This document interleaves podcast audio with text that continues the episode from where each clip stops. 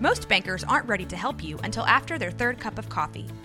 But with Central National Bank's after hours service, you don't have to wait for the bank lobby to open to get help.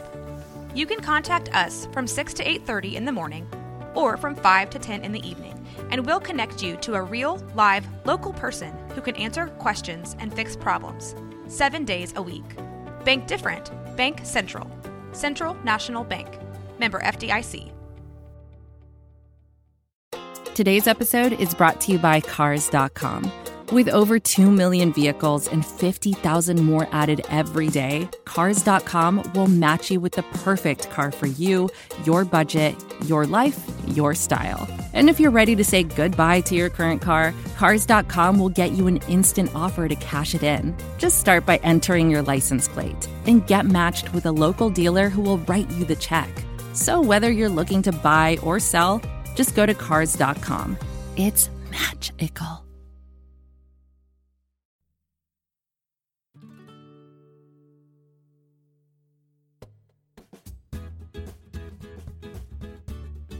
Welcome to Women's Hoops and Talks, the What podcast, where we are elevating the voice of women in basketball. I am Tara Bowen Biggs, and I am so happy to be joining me on the line once again. Kendyl Bennett, thank you for being here, Kendyl. Thanks for taking a break from your studies tonight for coming back on the podcast for a brief showing. Yeah, no problem. Thanks for having me back. I've missed being here. Well, I'm glad that we get to get caught up. And we have a third joining us tonight. Very excited to welcome into the program Karol Collymore. Karol wears many hats in the Portland community. She's a social and community activist and one of the hosts of the X Ray FM in the Morning show on X Ray Radio. Karol, welcome. Thank you for having me. I'm so excited. Um, so, Karol, can you tell us a little bit about kind of your connection with basketball and how you got into sports in general? Sure. Well, uh, my first of all, I have two uh, parents. Well, only half of whom are with us anymore, but uh, they super love sports. My dad was baseball and basketball and soccer. Well, he's from Panama, so football, American football um, and basketball. And my mom was super into baseball and tennis and basketball. So we were just, we are it was, I don't think there was ever a question that I was going to like sports because that's pretty much one of my primary memories of like what was on TV at that time. And um, I, I wasn't allowed to watch TV, but I was allowed to watch sports. So if that tells you anything, we're very sporty um, priorities. priorities and so and my my uh, aunt and uncle too who live two blocks away also super sports fans. Um, and so even though i grew up dancing i always loved sports and then by the time i got to middle school and high school um, switched from dance to um, basketball ultimately volleyball but played a little basketball myself. Um, but i grew up watching the bulls um, in the the sweet sweet 90s so we all know how great that was um, Ouch. And then uh, I moved to. that hurts. Does it hurt? I know it hurts. I know I grew up in Albuquerque. What basketball was I getting? Um, How did um, you end up following the Bulls from Albuquerque? Uh, WGN, the old TV station, which still exists, by the way. And so um, I watched, you know, Cubs baseball, White Sox baseball, and uh, the Bulls. Who was your favorite player? Oh, geez. Scottie Pippen. I mean, everyone's favorite player is Michael Jordan, but like as utility and partner in crime to the best player in basketball, Scottie Pippen was, was awesome. Um, I also really loved BJ Armstrong because he was cute and little, and he was a great point guard, but he was also cute and little. Um, and yeah, so I moved when I moved to Portland 15 years ago. You know, you kind of adopt the team that you that you go to, and I really um, connected to the Blazers and have loved the Blazers ever since. But always a little little bull soft spot. But yeah, Blazer girl for sure now. Awesome. Yeah.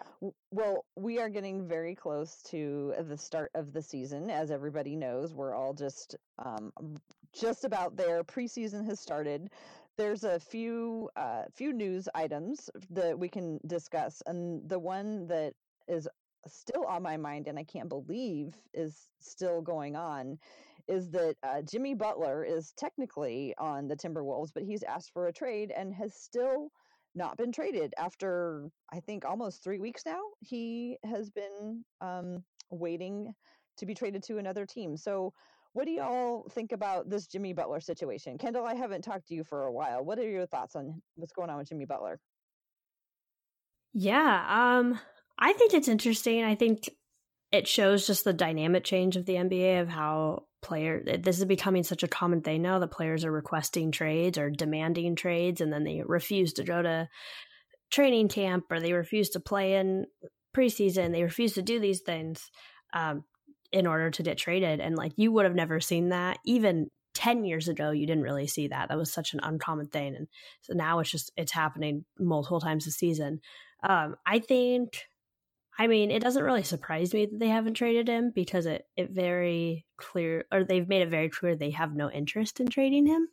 Uh, so it doesn't surprise me that they're asking for crazy trade like in order to trade him they're asking for crazy things from other teams like when the when Philly went player, then we'll talk. yeah, yeah, like when Philly when Philly tried to do it, they they wanted Ben Simmons and like things like that, where it's like you're not going to get a player like that. And considering what they got Jimmy Butler for, which they really didn't have to give up a whole lot to get him, um, so it's it's kind of ridiculous that they're asking for so much when they know like either he's to walk away in a year or he's not to play this season and you're to lose him and not get anything in return or like you got to get something.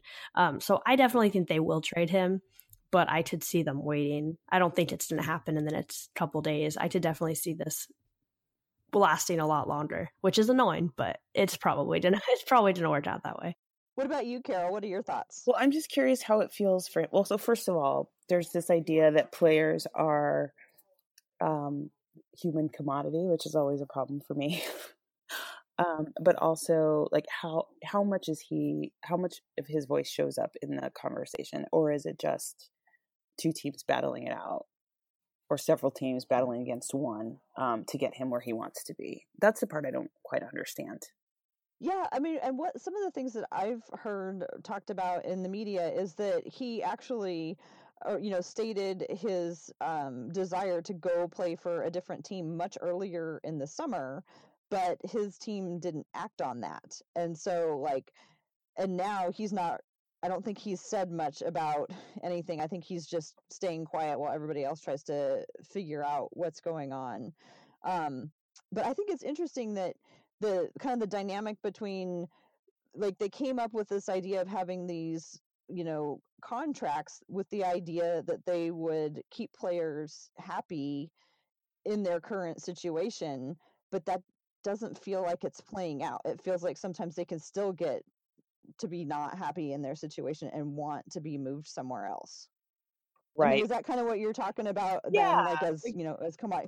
Yeah, when you lock when you lock somebody in like that and they can't go anywhere, and so it becomes this sort of first of all, does no player looks good in the situation, and then uh, people in charge sort of look like they're just sort of grabbing like you know like kendyl said like i can't have this unless i get your star player and you can't have him and it's like well he's if he's clearly stated what he wanted months ago why hasn't this been figured out yet? The thing that but uh, surprises me is that i feel like their coach slash general manager thibodeau like he like nobody's talking about him or they haven't been i haven't hear been hearing anybody talk about how he has mismanaged this situation. That feels like that's where some of this mismanagement has come from. That's fair.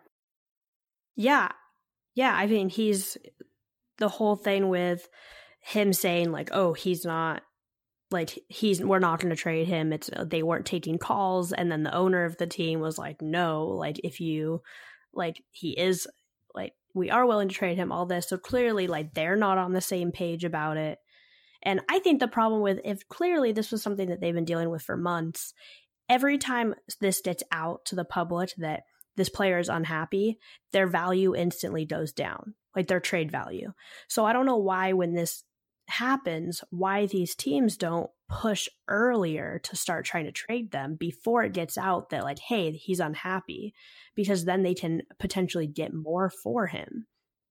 But every single time we always see this, that it's all this time goes by and then all of a sudden we hear over a, a, week before training camp starts is oh he's unhappy and he wants to be traded but they've right. known for months now and he, looks he bad. wanted this and so then Yeah, exactly. And like and then his trade value just goes down and then other teams don't necessarily want to give up a lot for him because they're like, well, he's unhappy and then like we're getting a player that's unhappy and coming from a situation and they don't necessarily want to deal with that or then they look at the player and rather than the situation they look at the player and go oh well like he's problematic or whatever it mm-hmm. may be. So it's just i feel like there's so many ways to avoid situations like this that they just don't. It's like these teams don't want to swallow their pride and admit that like oh this star player doesn't want to play for us. They want to just like hold it out and hope that they'll change their mind, but it ends up just hurting them more and then it just makes it messier and it makes both parties just look bad.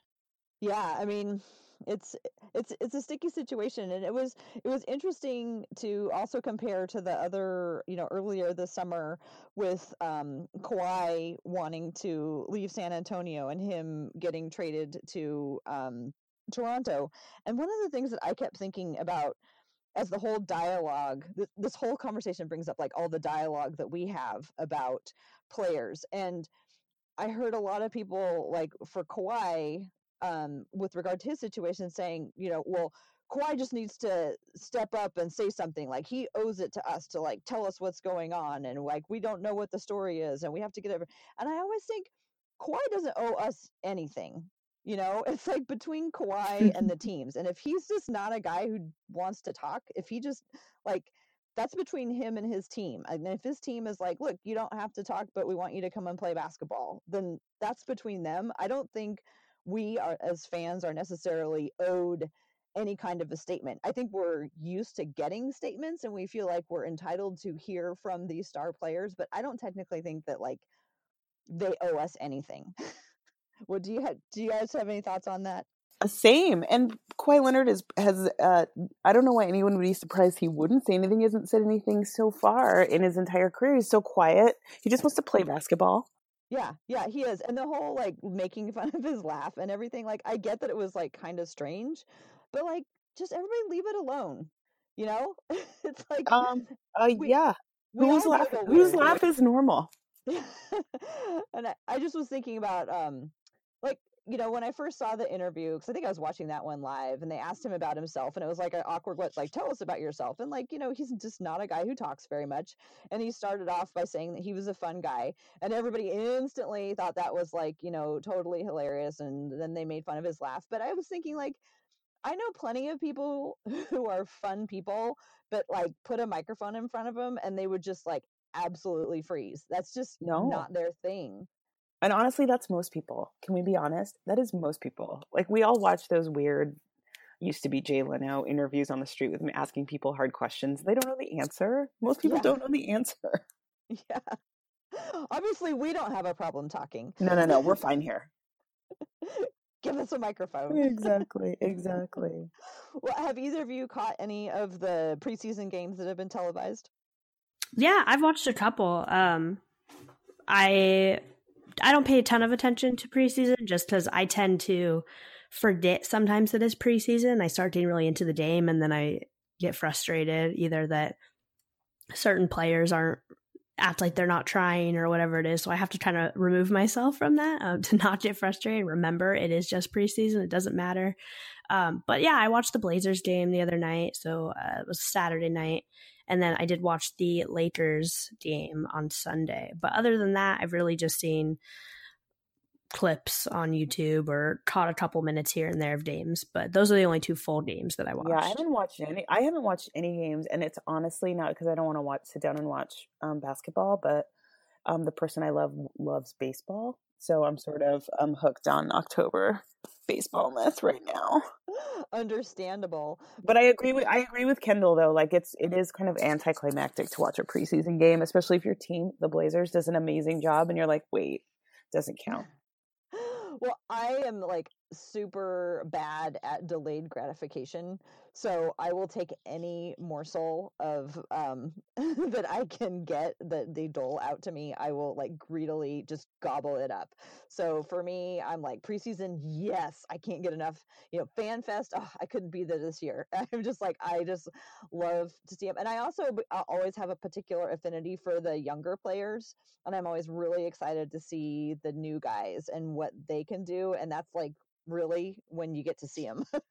it's Right. either in preseason or a blowout. So Right, like my dear, my the the love of my basketball life, Jake Layman. Oh, do you love do you love Oh, Jake? adore, adore. He's so sweet, and I love so that. Jake. His eyes are incredible. Oh, he's just the sweetest. I went. I was at a game. It wasn't last year, but it was the year before when the Blazers had just kind of pooped the bed, and he was just there shooting the lights out for like the last fifteen minutes. And I just thought, oh, who is this kid? Uh-huh. Delightful. And ever since, I'm just always. I feel like I'm always waiting. Like put him in, put him in for a minute. This is going to be the year, Karol. Is it? I hope so. I hope so. I saw him at Summer League and he was absolutely fantastic. And I call him Summer League Jake. And if Summer League Jake shows up for the regular season, we're going to be fine. And I don't know, Kendyl, did you, what are your thoughts on Jake? Yeah, I mean the times that he plays, like he's a pretty solid player. I think yeah, like I obviously I am not a coach. I am not really qualified to have any sort of opinion on this. I'm still going to say my opinion, but like it's coming from a very like a place where just I I don't have a ton of facts to back it up. But from what I can see is that every time you take players, players like the one I was talking about was Meyers Leonard, you take a player like him and you don't play him for 20 games in a row. And then you put him in for five minutes and when he doesn't play great and they pull him back out and everyone's like oh Meyer sucks. Well like yeah i mean practicing is one thing but like playing in an actual nba game is so different. And when you go such a long period of time without playing and you're not and when you do play you only play for a couple minutes at a time you're not really going to be improving as much as you could be. So I always think that players like Meyers Leonard, players like Jake Layman, I feel like if they were to get more opportunities to go out and play, they would be a lot stronger players. Obviously, I understand why they're not going to put players like that in when it comes to when they're trying to win and all this, but I definitely think that like there are times when they could be playing putting in these players and be helping them improve and that just doesn't happen um, quite as much as I would like to see.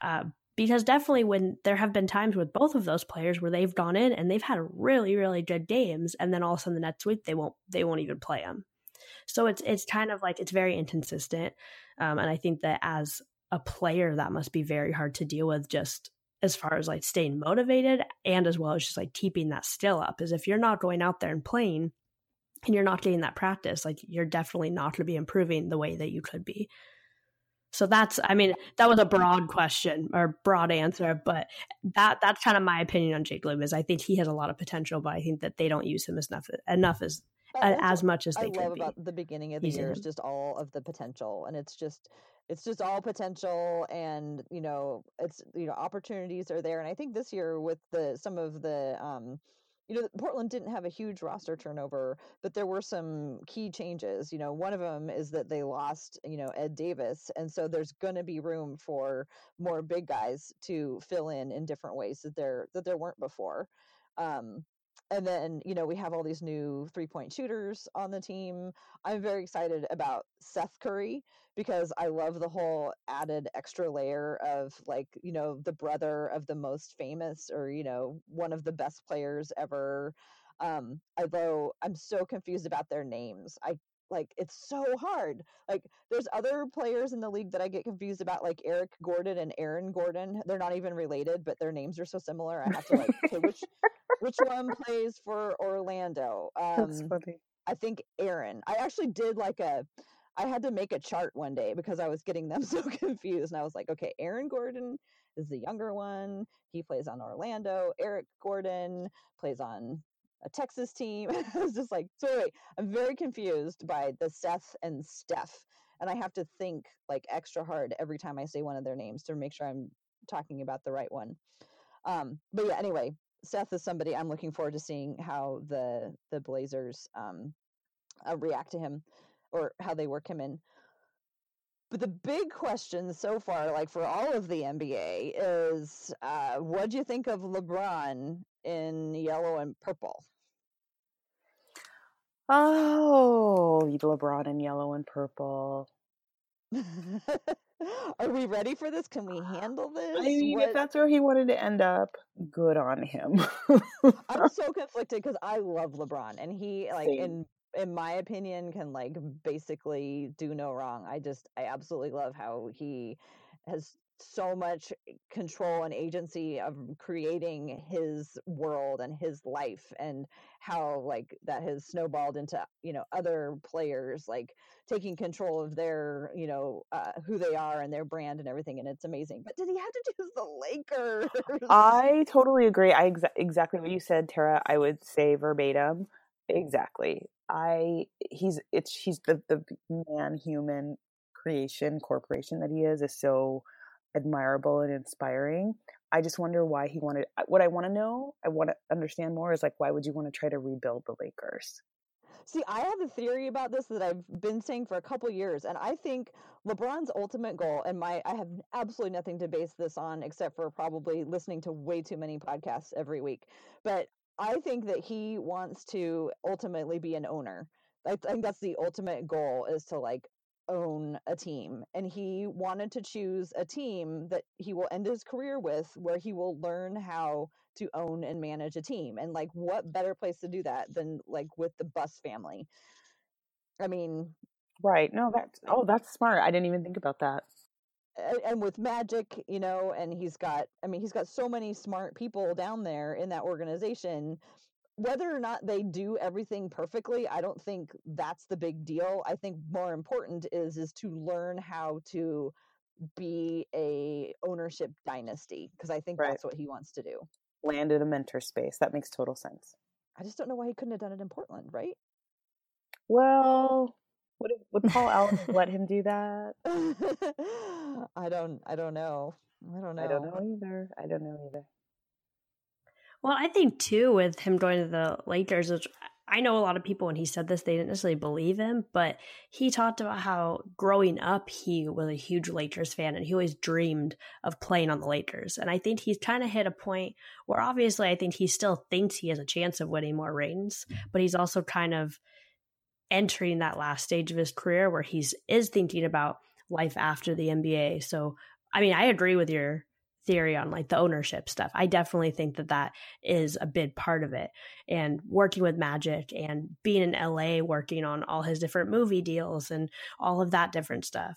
Um, but I also think that he really has always just wanted to play for the Lakers. I think that, I mean, as just a young basketball player, I think a lot of people have that dream of playing for one of those big, the the Lakers or the Knicks or the like one of those big franchises and he had an opportunity to do it. It he loves LA. He has homes in LA. He has a ton of friends in LA. He has business opportunities there and I think just with a lot of things like it made sense for him to be there. So I think as much as people want to say like oh it was he's selling out for this i think he just honestly has always wanted to do it and he felt like this was the best time to do it i think it was just i think honestly if Lonzo wasn't there and that wasn't an issue, I don't think he would have gotten as much hatred for it because I think that like right now the Lakers are more than ever looked at as kind of this like Showtime, kind of like the annoying team in the in the NBA with like the ball Yeah, yeah, and they're they're just the young who are putting out the diss tracks and the, all that stuff, and so they're looked at in a very different light right now. But I think in his mind, he still looks at them as like the Lakers he's always wanted to play for. So now he had an opportunity, and now he's like, I'm just going to yeah. do it. Well, we shall see. And I, I don't, I don't know about you. I have a soft place, soft spot in my heart for JaVale McGee, um, because I think he, you do. I do. Okay. No, go. I want to hear your theory. Okay. well, so his mom played in the WNBA, and I think they might be the only mother son combination between WNBA and NBA. I might be wrong about that, but part of that is just like, you know, that just gives me a little soft spot for him. And I I just I don't I don't think he's a. Ter- I mean, he's an NBA player. Nobody who makes it into the NBA player is a is a bad basketball player and I just when everybody just gets all caught up and making fun of him and all that stuff, all I can think of him is him dunking on the Blazers, right? So like maybe he's not the most skilled, but when he's used in the right situation, I I, I don't know. I just I, I think people are are um really pretty harsh on him and I just have a soft spot for guys who get in that situation, I guess. What are your thoughts on him, Karol? I think it's amazing because I hear all of your wonderful motherness come through in that. I can't turn it off. I really can't. You can't, and I love it, and that's the best thing about you. And for your kiddo. I just want everybody but, to succeed. Um, I no, I don't agree. I, I think yes, it's cool. His mom played in the WNBA. yes, please, that's amazing. And yes, I totally agree. He's talented. But the last time, the last times I've seen him play, he's been playing for the Warriors, and I have no space or tolerance for them. So, and that's as simple as my reason guess. but he got his ring, and then he got out.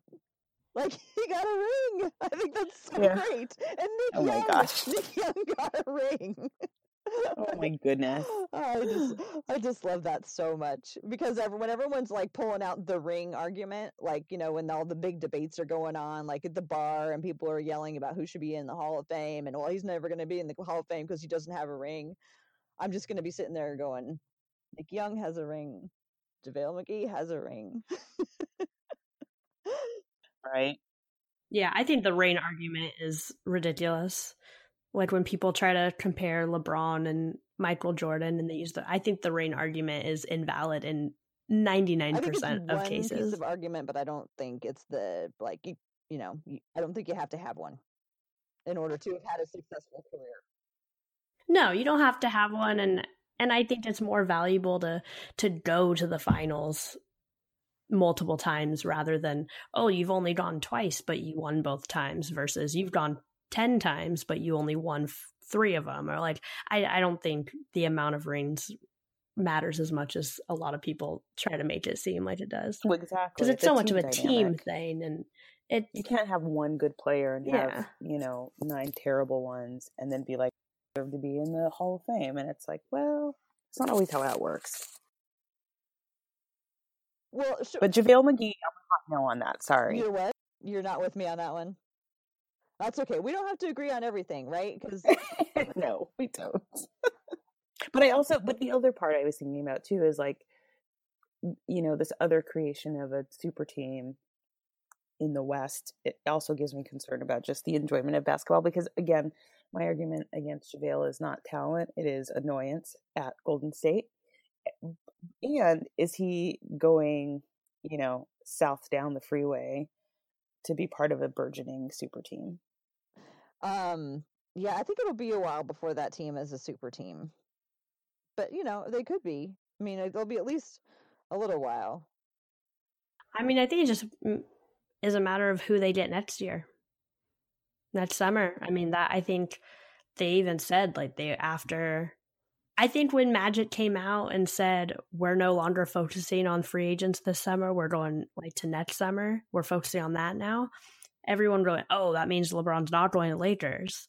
And I think honestly, what it meant was he know he knew at that point I already have LeBron, so now let's start focusing on who we're going to add to LeBron. And like, it's just now it's like this is LeBron's year to get those younger players up to a certain level to really help them and then bring in a couple more all-stars and then there you go you're ready. Let's grab 18 more rings. Well hopefully this time next year the universe will right itself and we can all go back to feeling the way we're supposed to about the lakers. Um, and the honeymoon as lebron as a laker will be over and we can go back to um, you know as good western conference team uh, supporters, we can um, all go back to uh, wanting the Lakers to be defeated as as much as we possibly can. And maybe you guys are already there. I just there's just like this little part of me that like hasn't fully embraced the Laker hatred yet. Um, well, to reflect your motherliness, I don't want anyone to lose. I just want the Blazers to win. Yes. How about I like I like that. I like that. yeah, yeah, I mean, I've, we've talked about this before. Where I've I've said how much of a how big of a LeBron fan I am. So now it's kind of a weird middle ground of like what which feeling is more powerful? Is it how much I like LeBron or how much I hate the Lakers? And it's kind of like a figuring out that and which which feeling is stronger, which one I'm gonna go with. Also, then like being in LA, like I'm not in LA right now, but like I'm moving back to LA very soon and I'm going to be there in the height of all of the LA LA Bron stuff. And so that's going to be a weird thing to be like, oh no, like I I love him, but like I can't support this. So it's kind of a weird it's a weird place that I'm in and I'm very unsure how I feel about all of it. So uh, I can't wait to see some of the stuff that um that that he that he turns out in Holland, some of the more new stuff. Yeah. Well, and it sounds like he's doing Space Jam really, too. Um, you know, uh, social justice uh, focus type things as well. And he's, I just, I love the fact that he's created his own platform and then he's invited everybody to step onto it with him and share their own voices. Yeah, it's pretty incredible. Yeah. I mean, as much as I, I love and respect all of the stuff he's doing, like all the very positive things and the all like obviously he does like all this the charity stuff and like he does a lot of really great things. He's gonna be doing a lot of like um movies and documentary stuff that he's doing like to help expose kind of social justice issues. As great as all of that is i would be lying if i said i'm not most excited about space jam 2 uh, that is like i space jam is like one of my all-time favorite movies. I grew up watching that like constantly. I have a Space Jam poster in my room. I have like I have stuff. I have Space Jam. I have a bunch of Space Jam stuff. It's it's I love Space Jam. So and I love LeBron. So now Space Jam two, kind of like my generation now of NBA players, which is gonna be cool. Because watching Space Jam is like obviously I know all the players, but I didn't. but you know them from Space Jam.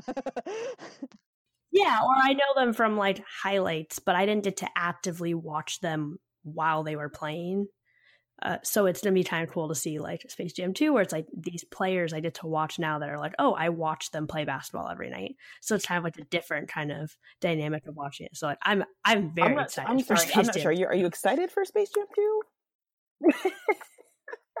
Yeah, I think that's awesome. just a little bit, just a little bit. But I want to know who the cartoon kids who the cartoon people are going to be. I think we're gonna have to have a whole separate Space Jam 2 um, podcast because we gotta like cast everybody and we have to Yeah, I have to rewatch it. I've only watched it a couple of times. Like my kids were like not quite the right age for Space Jam. We were like Air Bud, so um, we I, I got to go back and revisit Space Jam, and then we can have a longer discussion. I just I really really hope that Lonzo Ball is not in it. Um, he he's come out and said that he wants to be in it, and I just I really hope he's not. That's feel my like, like, I feel like he needs. To, I feel like he needs to earn it. I feel like he doesn't need to be in that movie yet. No, yeah, I don't think. Yeah, I don't think he hasn't. He hasn't earned being in that. Nor do I think he should, no matter what. like, Okay. I just I feel very strongly Same. about him, so Same. I, I'd rather not see him in in my movie. Okay. Anything else on LeBron or any of the top stories? Anybody feel like we covered them? All right. In the next couple of weeks, I'm going to be working on a larger Western Conference preview, you know, to roll out when the uh, regular season starts. Because, you know, as a Portland Trailblazer fan, you know, we're pretty focused on what's going on in the West. But I did want to uh, touch on some of the teams in the East that seem like they are going to be most interesting this upcoming season. So I had a couple I was going to talk about, and I think Kendyl, you had a couple, and Karol, do you have any you want to bring up, or do you want to just ask us questions? I here I I don't have any ones to bring up because I'm I'm really honestly concerned about the super teams building in the West that there's not going to be anything interesting to watch in the East, but I'm probably wrong. So I'm happy to listen and ask questions. well, Kendyl, do you want to start? Yeah. Um, so my two teams that I picked were um, the Celtics and the Raptors. So I think what's interesting about both of these teams is obviously they were at the top of the East, and now they're gonna this year they're gonna have an even easier time getting to the top of the East. So I don't think it's gonna be. What's interesting to me is not necessarily how their season's gonna turn out success wise, because it's pretty obvious both these teams are still gonna be pretty successful.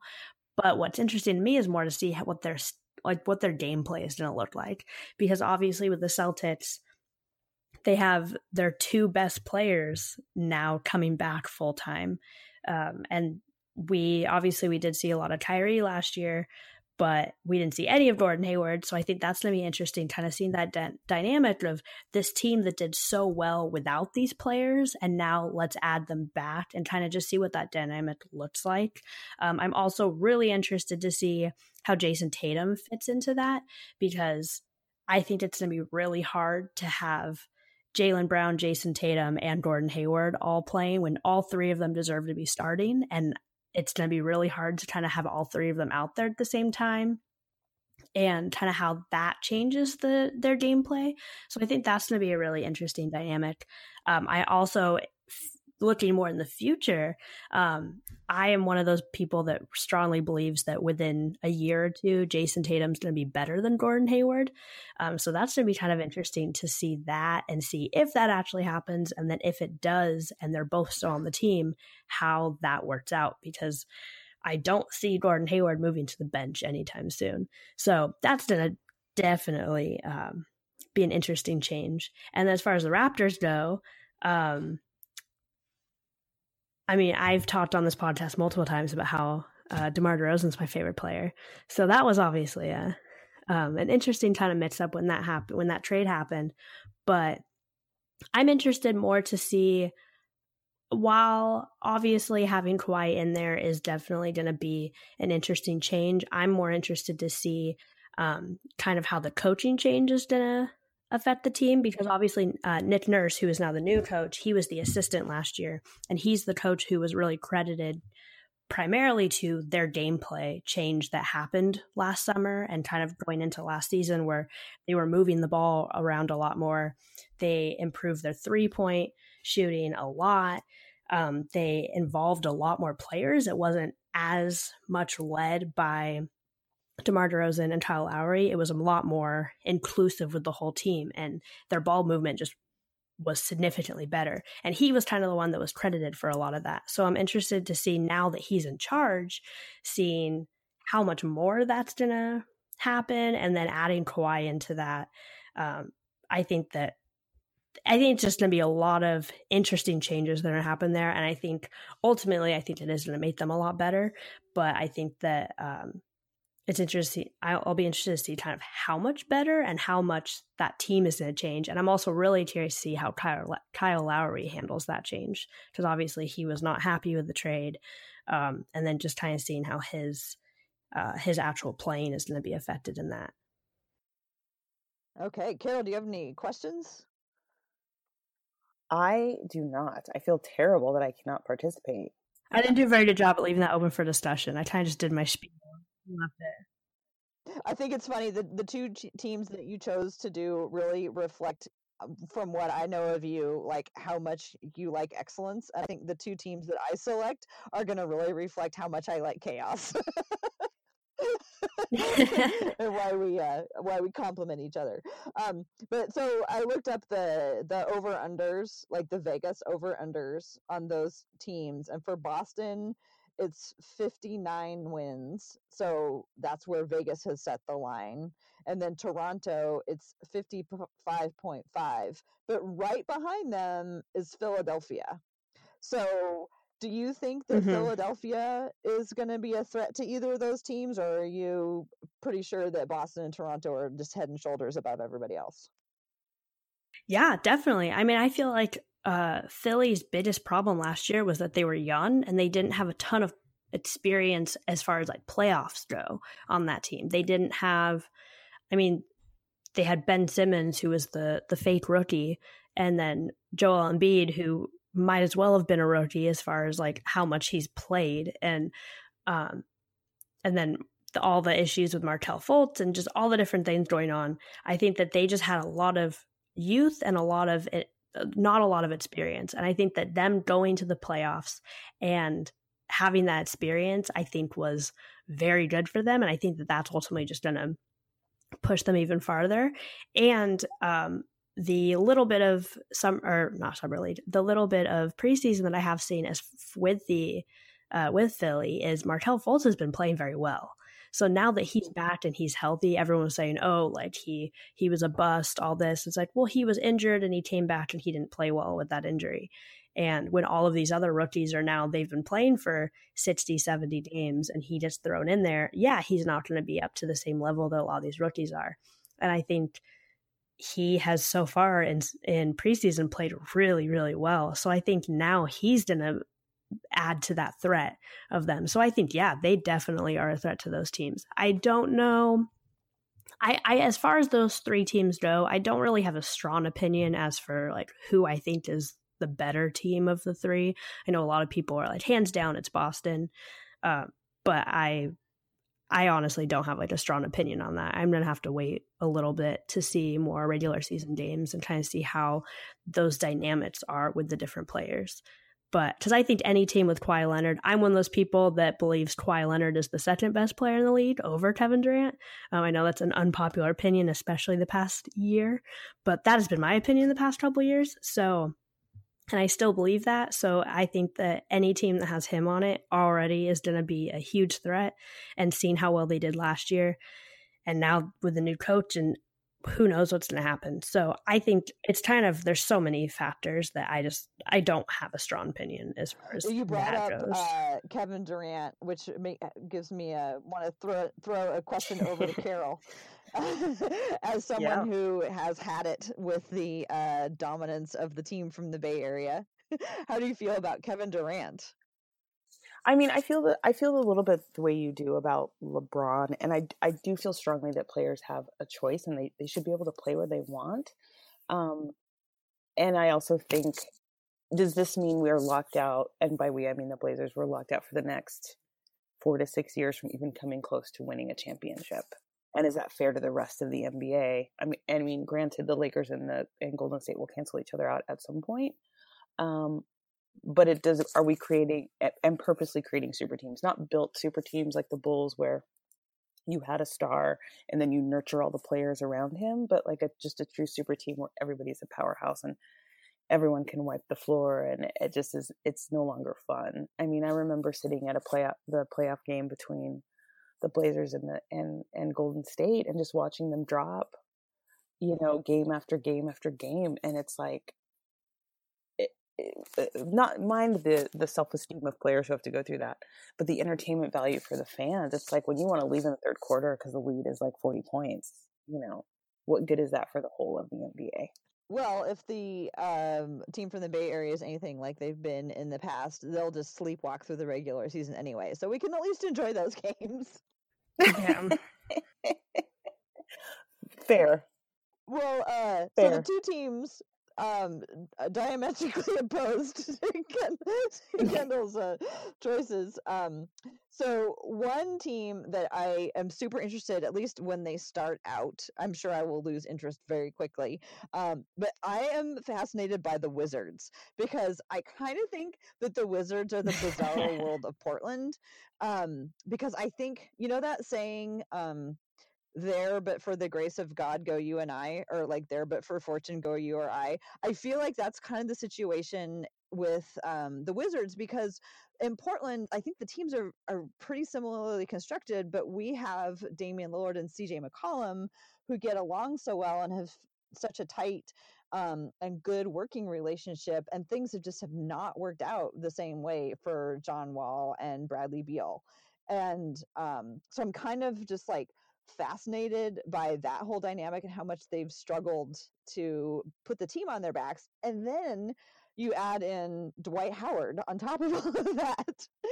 and um, I'm I, re- I am one of those people that I just every year I think you know maybe this will be the fit for Dwight Howard. Maybe he'll go back to being the player that he was. And um, so you know maybe this year I don't know, but is he? I hate to say this about another person, but is he past his prime to be the player he once was or well, could have been? I think it's more like, is he willing to learn how to do the other things? Um, you know, because like I think a lot of players have been able to extend their career because they've been able to figure out other things that they could do later on. Like, you know, Marc Gasol added a three point shot. Um, I don't know that Dwight Howard, what Dwight Howard might do, because so much of his career has been, you know, predicated on his incredible athleticism and his power. Um, but you never know.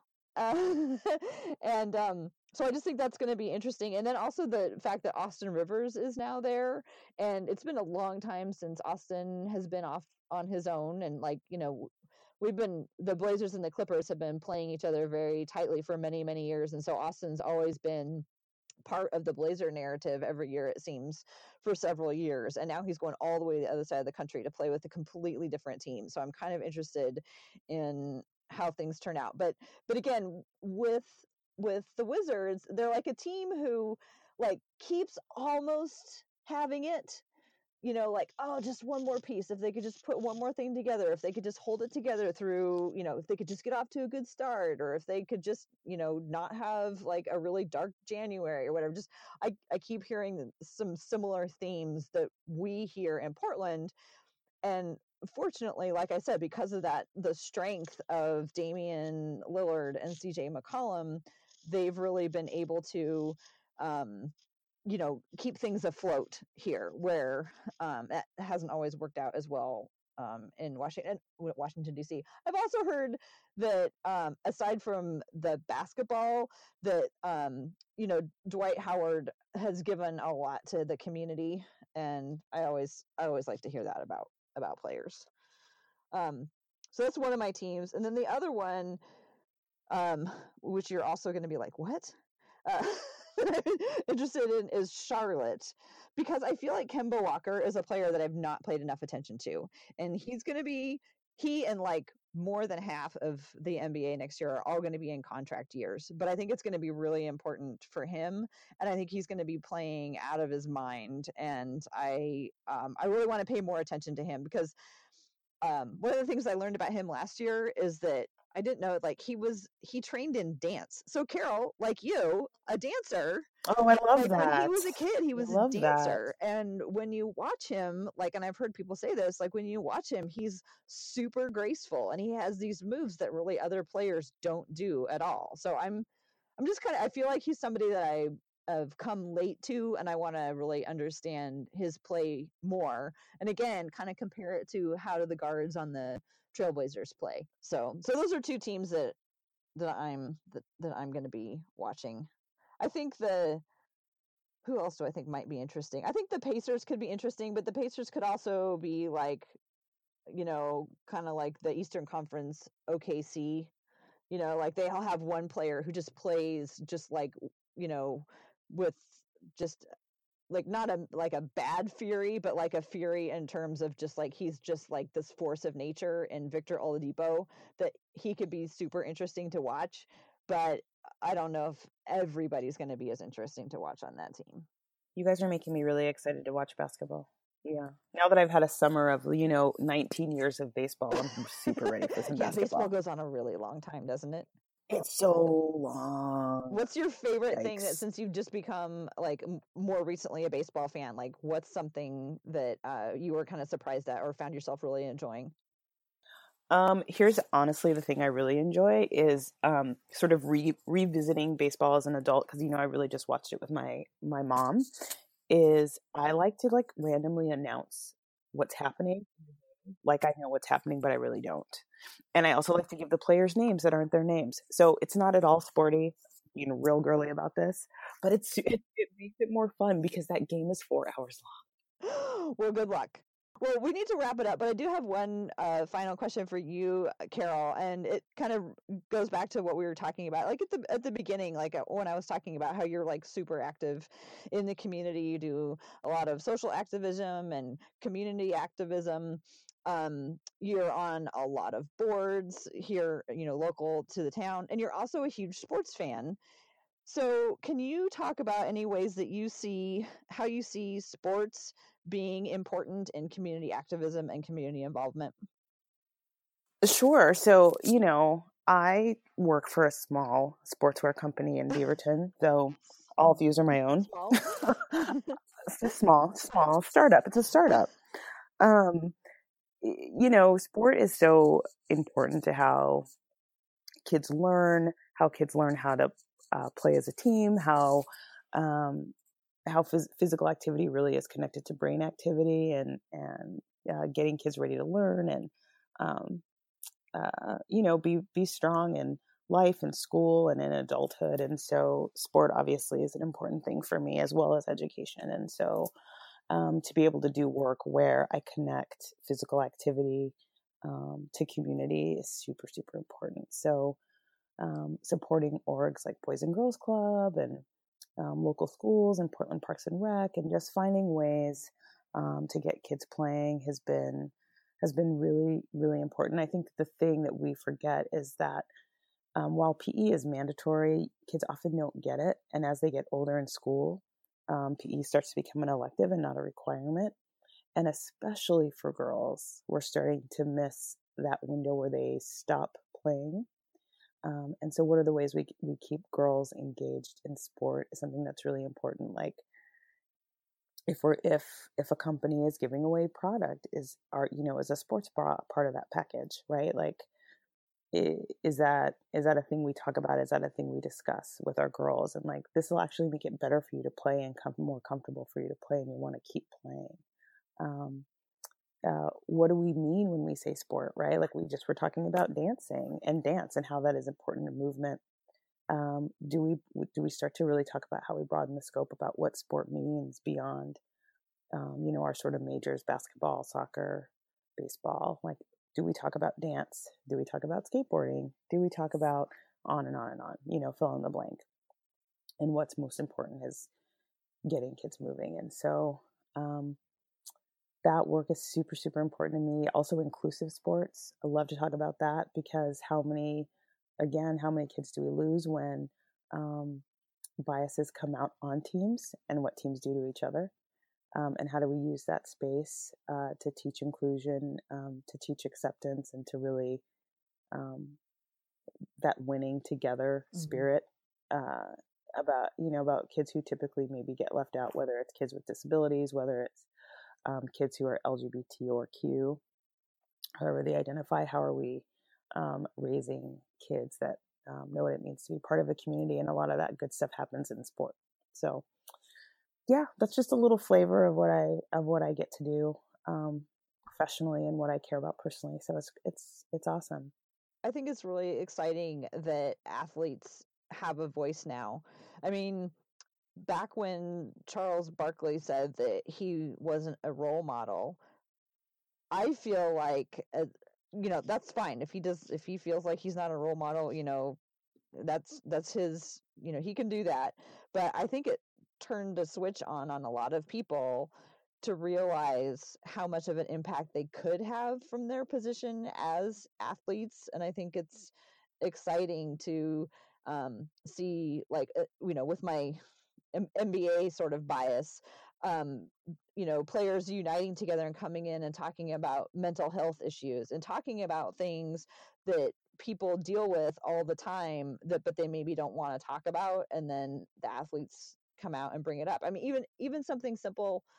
Well, it seems simple. It's not really simple, but right now there's a big push for getting people to register to vote and to remember to vote. I mean, that's like super powerful, and I think really exciting that some of the major sports industries are behind that. Right. Well, and I think we're. I think it's really interesting too. Like um, you know, we were kids when Charles Barkley was saying all those things, but he was also, we also used to force athletes to be in a box, right? Like you were either the bad boy or I do everything really well, or you, you know, it's all these sort of, you know, you're, um, who's the kid, uh, Grant Hill. Like you, you could either be Grant Hill or you could be Charles Barkley, right? And there's no space in between. Um, and now we are really in a space, I think, collectively of ex- of accepting people who as who they are. Like okay, yeah, you're really aggressive on the court, but off the court, you're a humanitarian and you're a this and you're a that. And, and those things can exist in one person.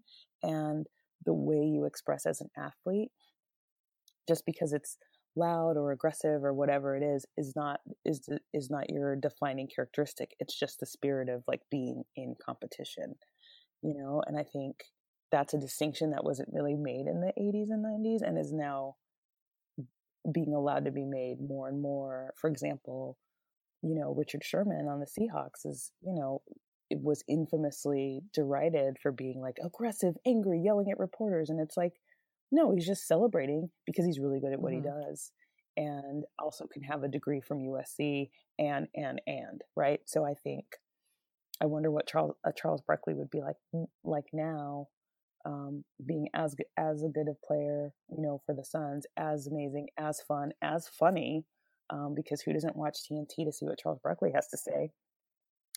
And still be a really good leader in his community space, right? Because we see him now as um, elder statesman. He's not that old, but elder statesman talking about it, how it, like you said, how important it is to vote, um, what he wants his home state of Tennessee to be reflected as um, through elected officials, like all of that great stuff, you know. So I think we've just upgraded generationally of how we're allowed to think about, not allowed, but how we allow ourselves to think about people. Yeah.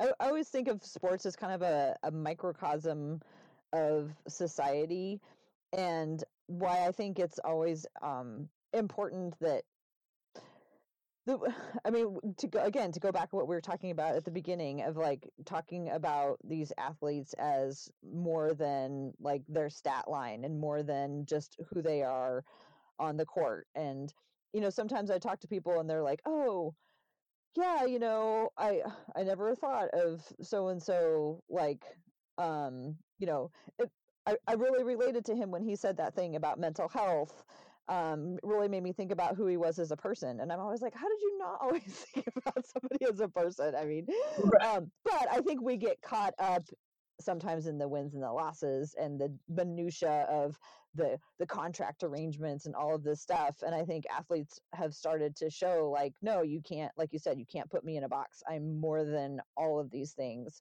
um, and i have i have a voice and i'm gonna use it Yes, which I which is so great. You know, it's because what if you know what if people only thought we were um, government workers forever and drones and only did things bureaucracy wanted us to do, right? We don't get to be you don't get to be fully fleshed, Tara, amazing um, basketball analyst, you know, and it's so it's a it's a great it's it's great for us to like re- remember everybody's humanity, which is something sport does. You know, we yeah. we remember that we're people. It really does, and it we it, it allows us to see like people's raw emotions. Like how many how many places do you like see men cry? Right. right? I mean, right. it's just not a common thing, but it's like oh you know their their team is going through something or they're supporting their they're sad for their teammate who something sad bad happened to or whatever and it's like it's an okay place for that to happen if it's an okay if there's one okay place maybe someday there will be more okay places and we'll, we'll work to a place where the world is more accepting of, of these things. And I, I just think sports is, is really important. And I understand that not everybody loves them. And, but I think there is something for everybody in them if people want to take the chance to discover it. I agree. I could not have said it better. I could not have said it better because you know all those things you learn in sport can translate to so many spaces. Like having played volleyball for years, like I'm clearly not a professional volleyball player, but working in teams, letting somebody else take the lead, you taking the lead sometimes. Um, wanting to be your best for somebody else. Exactly. All those all those things, wanting to wear matching outfits on the court. Like all those things are were super fun and fundamental for me. And and so whether it was dance or volleyball or or anything, or just being physically active, like how many women do we know that are not and I'm I'm I'm focusing on women because it's about getting girls to keep playing past a certain age, and it's like losing that uh, that idea of like fitness every day. You mm-hmm. know, mm-hmm. moving every day really does help you. Getting up from your desk really helps. Um, getting a workout in if that's what you like. Figuring out what it is you like to be physically active. It's good for your heart. It's good for your mind. Um, it, and it's not about being like hot supermodel. It's about you know living a good, healthy life where you can maybe still touch your toes when you're 80. Yeah, well, ladies, this has been tremendous. It has been really awesome. We went on a little bit longer than I thought we were going to. So I appreciate you for sticking around, both of you, um, for coming on tonight. How about um, if either of you have like social media you want to share or where places that people can find your thoughts and opinions on things if you'd like to share those? Kendyl, why don't you go ahead? Yeah. Um, so the main thing is just my Twitter, which is uh, Kendyl Bennett sixteen. Um, and yeah, now that basketball's starting up, I'll be much more active on there. and Karol, where can people find you? I am uh, at Karol K A R O L Cooks uh, on Twitter, and I talk about all things. and how about your radio show? Oh, that's right. Thank you for reminding me. I do something else. So I'm on Tuesday mornings um, at 7 a.m. at X Ray in the morning, doing a little news and commentary. Yes, and it has been. Um, I've been listening the last couple of weeks, and it's been a rough couple of weeks for women. And uh, tuning into your voice early in the morning makes me feel good because we're sort of all in this together. Absolutely, absolutely. we try. We try. yeah. It's, the only, it's kind of the only place to commiserate sometimes publicly. yeah. Well, thank you both again for coming on tonight. Uh, this is the Women's Hoops and Talks podcast. You can find me on Twitter at TCB Biggs. You can follow the podcast at Hoops and Talks. And the p- podcast shows up every other Thursday in the Blazers Edge podcast feed. So if you like this and you want to hear more, go ahead and subscribe to Blazers Edge on whatever podcast catcher you get. And you'll get me weekly on the Blazers Edge podcast. Plus, you'll get to hear these awesome chats like this with other awesome women talking about basketball every other Thursday. Thanks so much for joining us, and we'll catch you next time.